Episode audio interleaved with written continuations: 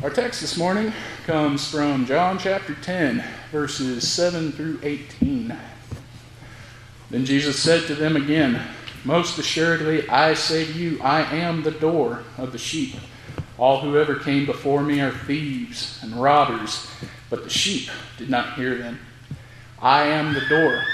If anyone enters by me, he will be saved, and will go in and out and find pasture. The thief does not come except to steal and to kill and to destroy. I have come that they may have life, and that they may have it more abundantly. I am the good shepherd. The good shepherd gives his life for the sheep. But a hireling, he who is not the shepherd, one who does not own the sheep, sees the wolf coming and leaves the sheep and flees. And the wolf catches the sheep and scatters them. The hireling flees because he is a hireling and does not care about the sheep. I am the good shepherd, and I know my sheep, and am known by my sheep. As the Father knows me, even so I know the Father, and I lay down my life for the sheep. And other sheep I have, which are not of this fold. Them also I must bring, and they will hear my voice, and there will be one flock and one shepherd. Therefore my Father loves me because I lay down my life, that I may take it again. No one takes it from me, but I lay it down of myself. I have the power to lay it down, and I have the power to take it again. This command I have received from my Father. So far, our text. Dear fellow redeemed, there's such a thing as commitment, and then there's such a thing as total commitment. For example, in the face of death itself, who among us would find fault in somebody who didn't give up their life for the sheep?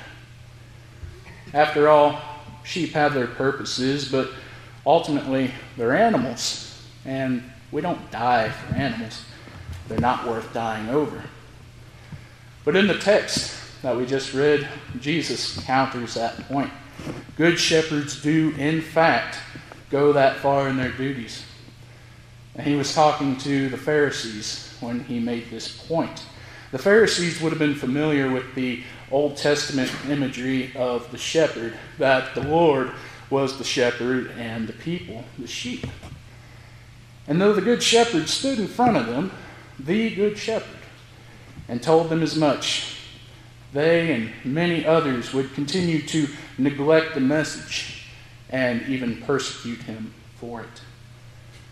And yet, in the face of those thieves and robbers, wolves, and yes, death itself, the Good Shepherd would still go on to lay down his life for his sheep. Four times in our text this morning, Jesus says this The Good Shepherd gives his life for the sheep. I lay down my life for the sheep. I lay down my life that I may take it again. I lay it down of myself. The message is loud and clear to the Pharisees, and it's loud and clear for us as well. Jesus was doing the Father's bidding, but he took this job very seriously.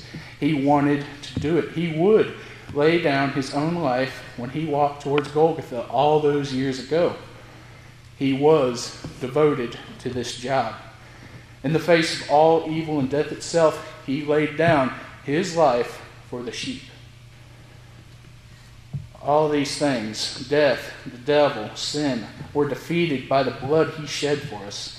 He saved the most stubborn group of creation, not sheep, but us sinners, that day. And he nailed this coffin shut when he rose again on Easter morning.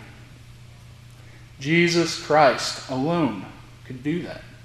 He is the door to the sheep, as we read in our text.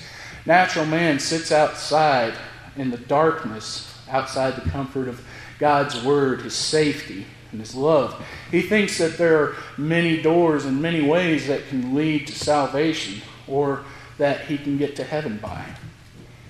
But Jesus says otherwise in the Beatitudes, if you remember back to that.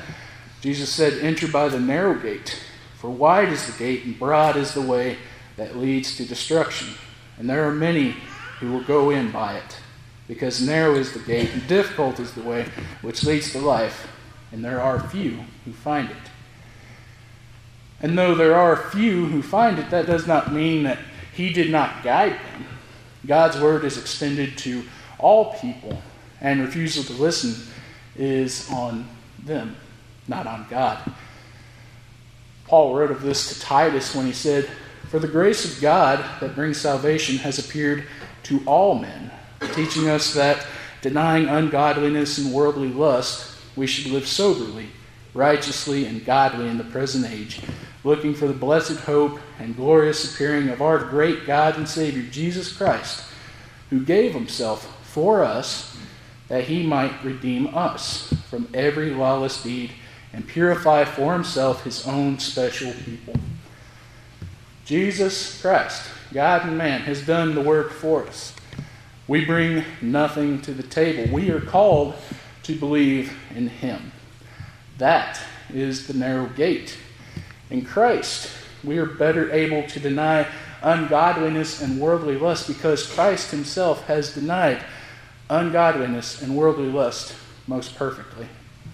We can look forward to that glorious appearing on the last day because he first laid down his life for us. And I keep saying us. And what exactly is meant by that?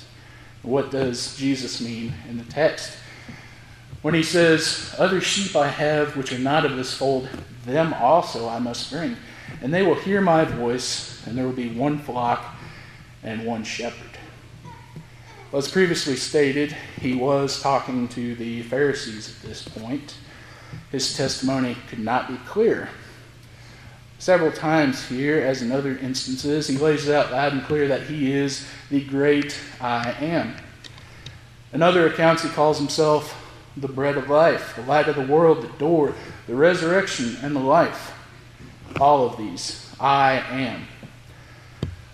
There is one authority in heaven and on earth that is to be obeyed, and that was the great I am, the name Jehovah that the Pharisees claimed to be followers of. And by showing this authority, Jesus is able to tell them, as well as us, who it is that the us refers to. Jesus' ministry was focused on the Jews. The Pharisees already had a problem with this since they considered their religion to be flawless. But when Jesus speaks of the other sheep, he is referring to the Gentiles.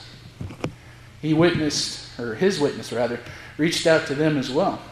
And there are several accounts in the Gospels of Gentile people believing in the one Savior of all mankind. The shepherd's word is heard by all the sheep, whether they acknowledge it or not. But some did acknowledge it, and they were just as much under his care as the ones already entrusted to him. The one flock under the one shepherd is the believers in Christ who are under his care. We are under his care. He did not die in vain or for certain groups of people or for the 144,000 or whatnot.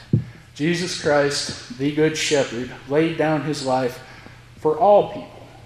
He died and rose again for us. So, following Christ is not something that we could have done by ourselves. We remember that we love Him because He first loved us. Like sheep, even when we put our minds to something, it's usually for nothing good. Yet, Jesus loved us anyway. He was willing to pay that price for us. Though our flesh retains sin until our dying day, the Good Shepherd leads us through the gate that we might find sustenance through his word and sacraments. He still loves us and laid down his life for us. And though our risen Savior is in heaven, he did not leave us without hope in this lifetime, but rather he sent his Holy Spirit to be with us. The Good Shepherd continues to lead and guide us, care for us, and love us. By him, we are free. By him, we are saved. By him, we can testify of the salvation he earned for us. It is final, it is finished. Amen.